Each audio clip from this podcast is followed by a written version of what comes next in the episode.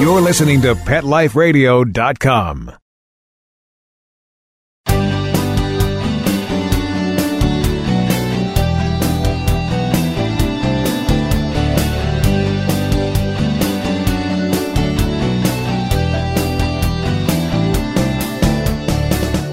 Welcome to Max A. Pooch's Awesome Animal Advocates on Pet Life Radio.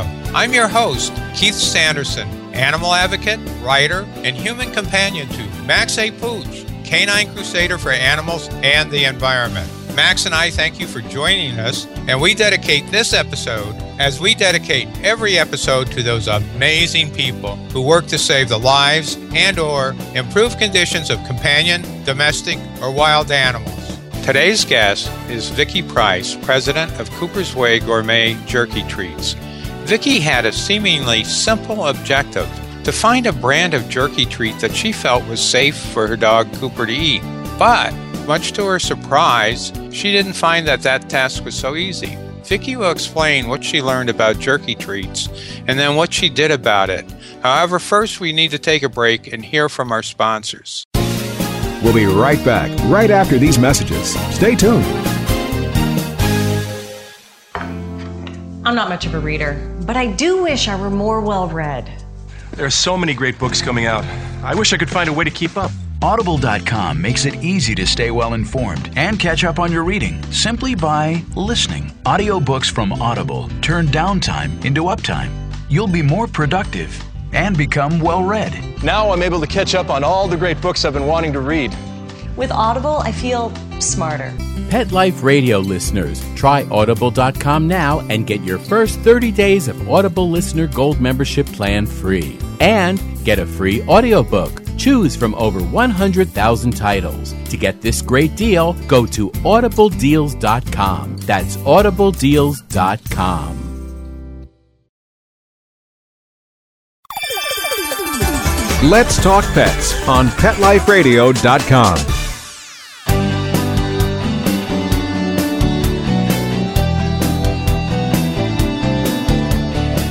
Welcome back to Max A. Pooch's Awesome Animal Advocates. I'm your host, Keith Sanderson, and our guest today is Vicki Price, president and founder of Cooper's Way Gourmet Jerky Treats. Vicki is a great example of how a need can be channeled into a business idea that also benefits animals. Welcome, Vicki. Thank you for being with us today. Oh, thank you so much for having us, Keith. We appreciate it and helping us get the word out. You know, your story is interesting. First of all, uh, can you tell us about what started you on your search for a jerky treat? Cooper is a uh, rescue dog, and he means everything to me. He is also the pickiest eater you could find, and to find something that he will eat is sometimes a trial. One of the things he really loves, though, is chicken breast jerky. And so I was buying it. He was loving it. And then all the, the um, information was coming out about products that were being imported that were killing dogs. And that really raised some red flags for me. So nobody knew what was in these products that was causing um, all the problems, but I figured, okay, I'll cut him off of the jerky. Well, I noticed a big change in his attitude and his appetite, which really got difficult to work with. So I was in search of U S A-made chicken breast, just plain jerky chicken breast, nothing added, no additives, preservatives, chemicals. You know, I was looking for something that wasn't processed or extruded, and I couldn't find it.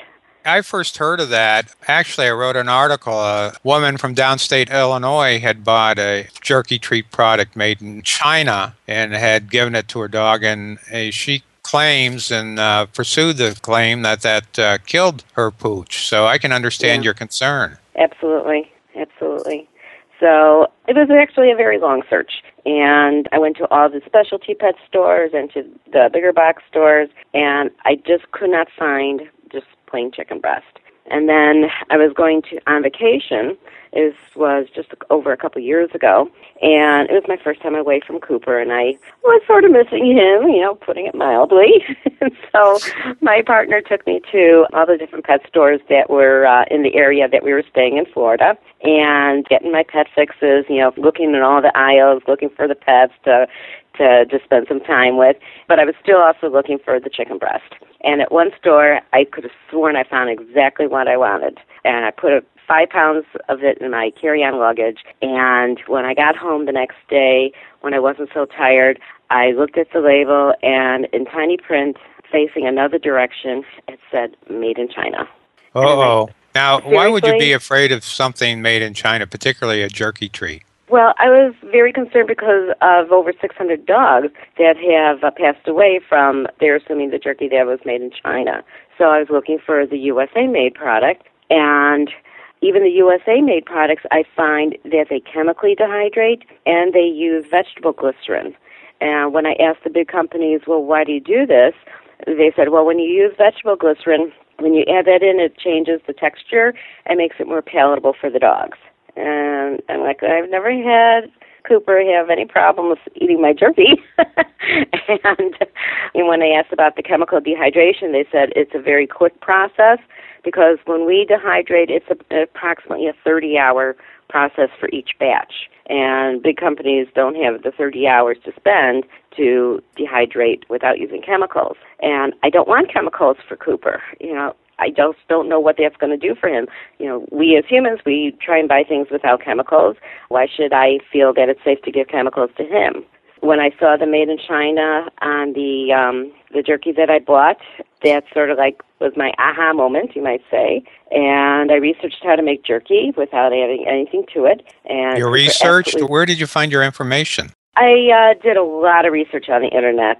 I went to so many different websites and uh, used different search engines, so they would take me to different places. This was about a month, actually almost two months of just plain researching, reading everything I could about what jerky is, you know, food safety, what the regulations that you need to follow when you are making jerky.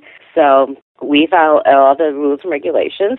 And I gave some, you know, I made it up, and Cooper loved it. And I gave some to neighbor dogs and my friends' dogs, and they absolutely loved it. And everybody was saying, you got to start a business because we can't find this either. You know, I and I really had to do some soul searching, and there were some issues that I had to, you know, resolve, like, do I want to do this? Do I have the physical capacity to do this? And the answer to everything was, Cooper. I do anything for Cooper. And the ironic thing is, I really don't cook. But I'll do anything for Cooper. So you, you don't cook. So you started making homemade jerky for Cooper. Okay, now correct. Take me through, how long ago was that? This was, we're, we've been in business for eighteen months, and I started just over two years ago. Okay, so making two, the jerky. two years ago, this lady who doesn't cook gets a glob of meat of some kind, and, and and take me through the process when you're doing the home cooking. That's that's amazing. Talk about yeah, dedication. Well, what I did was I went and I bought jerky racks. I looked, you know, at all the different uh, like Amazon and Overstock and all the other uh, places to buy uh, that I would have a good selection, and I saw what jerky racks are made of and what you want to look for in jerky racks and the different styles and thicknesses. So I purchased the jerky racks first, and then I went to Harrison's Poultry Farm, which is here in Glenview, which is right by me, and they have the highest quality chicken that is available, I think, pretty much on the North Shore. And I started with ten pounds. I already got the chicken boneless and skinless, and I only use chicken breast. And when I got it home, I still retrimmed it because I wanted to make sure that there was no fat, bone, or cartilage that was present. It was one hundred percent chicken breast meat. You're there with ten pounds. That was That's a small a batch. Chicken breast. Now, was Cooper waiting patiently? or, or uh, Semi-patiently. He's sitting there looking at me like, this smells good. So I sliced it to the thickness that I thought, you know, that they recommended, and I baked it. And it was about a twenty-four hour bake at a low temperature. You know, I kept checking it, and when I took it out and let it cool, and I gave some to Cooper, oh, my God, he was all over it. I have never, never seen him like that before. And then I gave some to neighbor dogs and to my sister's dog and friend's dogs, and their dogs were going bonkers for it. I actually had, after a couple months of doing this, my neighbor's dog, who is a Shiba Inu, through no fault of the owner, just loved to run away. I mean, he could go under fences, jump fences. It's pretty much impossible to keep him contained. And twice I found him in my backyard. Looking for your, your jerky, huh? Absolutely, because as soon as I saw him and I opened the door and called him in, he comes right in and he went right to where I keep the jerky. And so I, I had to call my neighbor. So it's through the urging and the popularity of the food. Now, what were you doing at that time? I mean, did, I assume you had a full-time job and, and were... Yes. Yeah. Well, actually, I am a dental hygienist by trade. I uh, have been practicing for over twenty-seven years full-time. But the physical aspect of it really caught up to me. I have fibromyalgia, and I just couldn't work with the, through the pain anymore. So I started in merchant services, and this has been about five years ago. And I really like working in merchant services. It's working with business owners, reducing the rates that they pay when they accept credit cards. And I liked really being an advocate for them to make sure that nobody was taking advantage of them, to make sure nobody would lie to them, promise things that they could not follow through. Because a lot of people in business, it's like, how can you really trust them? And being a dental hygienist, it's like trust and honesty is number one. And you always look out for your patient. That is like rule number one. You always do the best for your patient. And I carry that through for everything. Do the best for my clients, you know, my merchants that are with me. Do the best for Cooper, for any dog that's going to eat the jerky, because I am not going to do something that's going to cause the dog to be ill. We do not cut any corners ever, and we do, the, you know, our tagline is the way it should be. Now, so you've gone through the process, and you got it pretty much in your mind how to do it. What was the one thing that sort of pushed you and made that decision to start a business? Because that's, I mean, anyone who who started the business knows that it's no easy undertaking. No, I really had to do a lot of soul searching. I was speaking with a lot of business owners, small business owners. I spoke to the people at uh, the chalet who has a pet section. I was speaking to other business owners who own pet stores, and to see if there's a need there, you know, because I don't want to do something that you could find.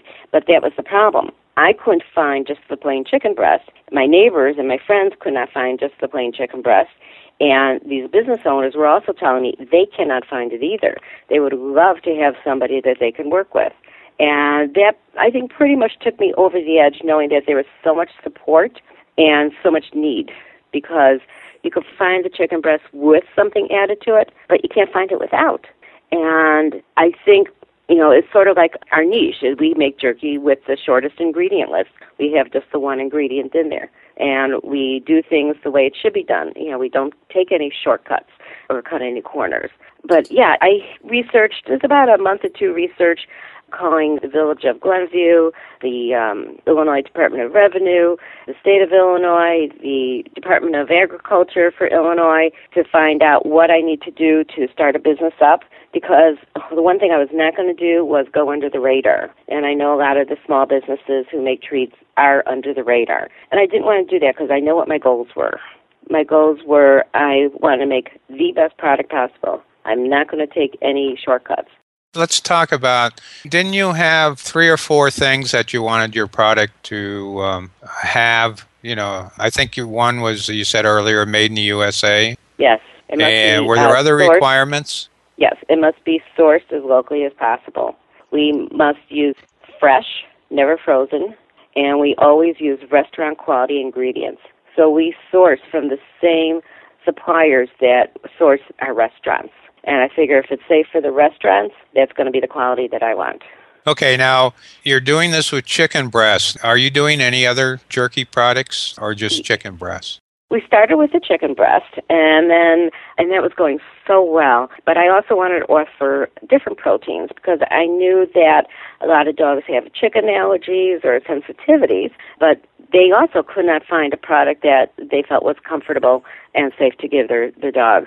So we also have pork loin jerky. We use pork loin because it is the least marbled part of the pig, and we don't want to use any fat in our product, because over time, fat turns rancid, plus it's just not good for the dog.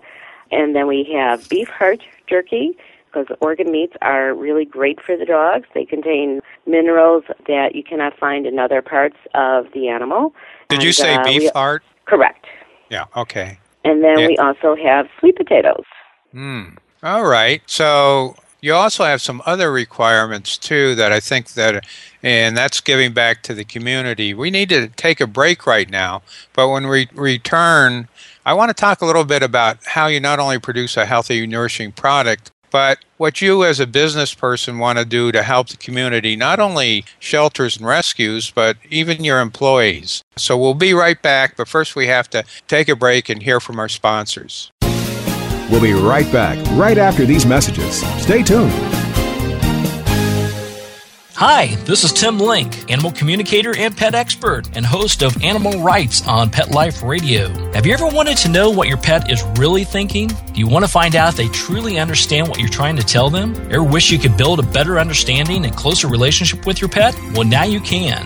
Learning to Communicate with Animals is a four-part on-demand workshop. In the workshop, you'll learn the essential techniques that are necessary to communicate with animals, including what is animal communication, breathing correctly to achieve the perfect state to communicate with your animals at a deeper level, using guided meditation exercises and method to communicate with animals, and how to send and receive information from your animals. So if you're wanting to learn how to communicate and connect with your animals at a deeper level, visit PetLifeRadio.com forward slash workshop and purchase and download Learning to Communicate with Animals. You'll be glad you did. Hi, I'm Doctor Robin Gansert, President and C E O of American Humane Association, the country's first national humane organization, here to tell you about our new show, Be Humane, on Pet Life Radio. Each week, we'll be bringing you the latest news and issues affecting our animal friends, and we'll also be bringing you interviews with Hollywood's biggest animal advocates, here to share tales about their pets and what they're doing to promote a more humane world. Our own highly experienced staff and friends of the organization will also join us each week to share what they're up to in the animal world. I hope you'll stop by. Until then, let's always remember to be humane. Every week, on demand, only on pet life radio dot com. Let's talk pets. Let's talk pets. On Pet Life Radio. Pet Life Radio. pet life radio dot com.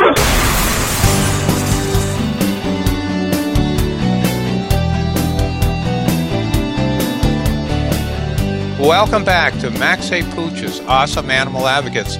I'm your host, Keith Sanderson, and our guest today is Vicki Price, president and founder of Cooper's Way Gourmet Jerky Treats. Like many animal advocates, Vicki needed to work for a living, but spent much of her time also volunteering and working at animal shelters before she got involved in Cooper's Way Gourmet Jerky Treats. And uh, Vicki, you want to tell me a little bit about what you did at shelters? Yes. Actually, all the dogs that I have had in my life, um, I know saying owned might not be the politically correct term, but all the dogs that I've had have been rescue dogs. And I think they are just the best. This is my little bias, but about fifteen, actually over sixteen years ago, I started volunteering at Orphans of the Storm, and that's where we got our first two dogs.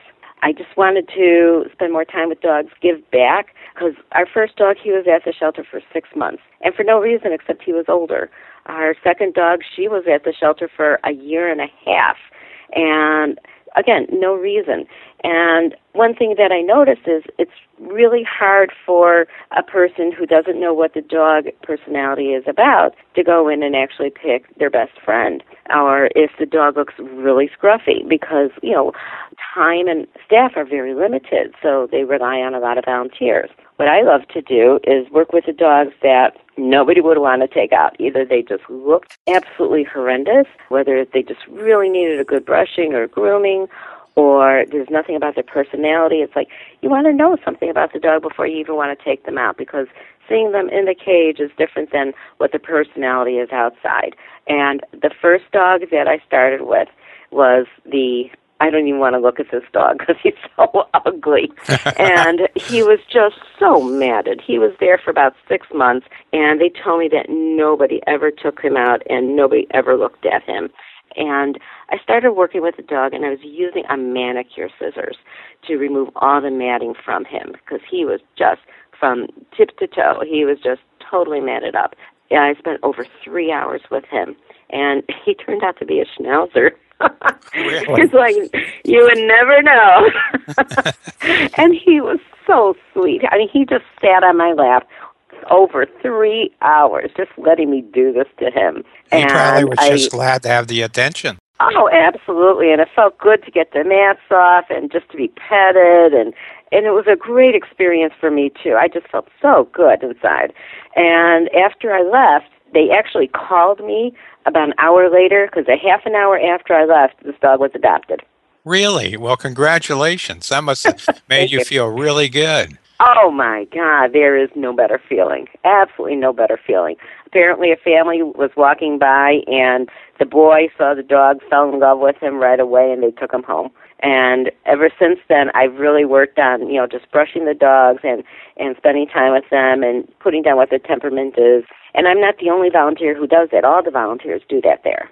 Your desire to help animals carries through now to Cooper's Way, and I'm sure that uh, our audience wouldn't be surprised that you're giving back to the community also. What are the, some of the ways your company helps shelters and rescues? What we do is we cook up our food trimmings, and we donate them to uh, several local shelters, and any jerky overruns we have, we also donate to the shelters. The first time when I did the food trimming, because we retrim all the meats that we get. Even though we get them in trimmed, we retrim it because I want to make sure it's a, just a pure product. And I want to, I need to know the quality is, is completely one hundred percent there. And I'm looking at what we were about to throw out, and I'm like, I can't. How can I throw this out? There's still good meat in here. We cooked it up, and we gave it to shelters.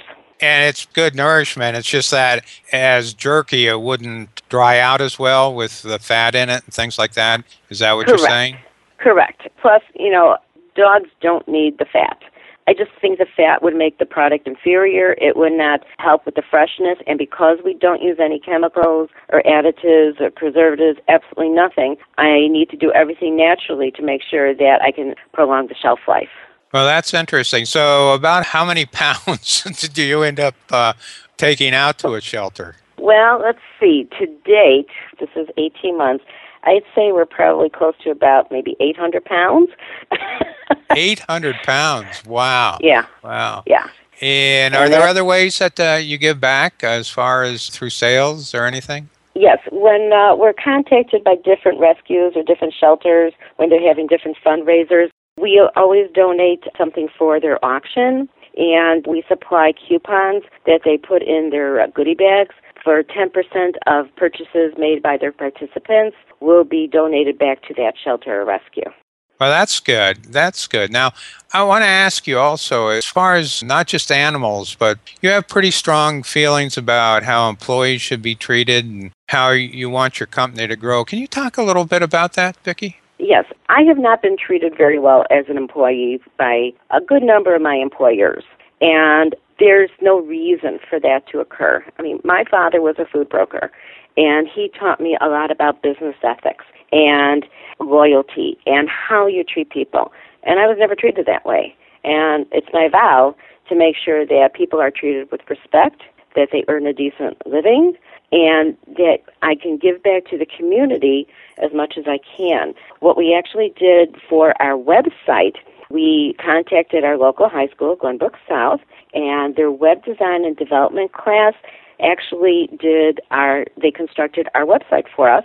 They did it for class credit and finished it for final exam. And that was wonderful because, yes, they helped us out tremendously, but the teacher was, thank you, because the kids were so excited about actually working on a real business and making a difference while they were actually learning. So it was a win-win for everybody. And we um, also have our webmaster, who is a graduate of uh, Glenbrook South. He's now in uh, at Oakton Community College, and he is referred to us by uh, Miz Memler, who was the instructor at Glenbrook South. And he has continued working on our website for us and updating it. And he is just a wonderful individual. And he's somebody that I don't think others would give a chance to, only because he has cerebral palsy. But oh, wow. I don't see that when I speak with Marcel. Marcel is an amazing, intelligent individual. And he has great ideas. And he is so excited to help us. You know, his heart is just in it completely. And these are the kind of people I want to work with. I myself have fibromyalgia. My hours in the day to work are unfortunately very limited, and I have good days and I have bad days. And I understand this, and I also need to bring in a paycheck. Other people have the same problem, whether they're not able to work full time or they have, you know, iffy days. There was something on the news yesterday about women who have undergone breast cancer and chemotherapy, and they said the chances of them being able to hold down a job are minimal because they have good days and bad days, and so they cannot guarantee when they can actually work. And I am like, well, these are the kind of people I want, because I understand exactly what it's like. You know, you have to work with people. You don't work the people to death, but you have to work with people to make things work. And those are the people that will give you the best bang for their buck, because they really are appreciative. And why not help somebody when they can help you back? Well, that's really, really um, a great story, and uh, I think you'd be doing that anyway, but I'm sure your own personal experience has made you even more sensitive to those kinds of things. And um, Vicki, I ask each of my guests this question. With all the human misery in the world, how can you justify spending time, money, and resources on animals? And that's a really good question, and it's so easy to answer. The reason is, how can you not? You know, with I mean, the work that dogs do and how they enrich every aspect of our life, you know, whether they're service dogs, search and rescue, or the family pet, how can we not take care of them? You know, they have saved countless lives. They can detect changes in a person's medical condition. They can sniff out contraband.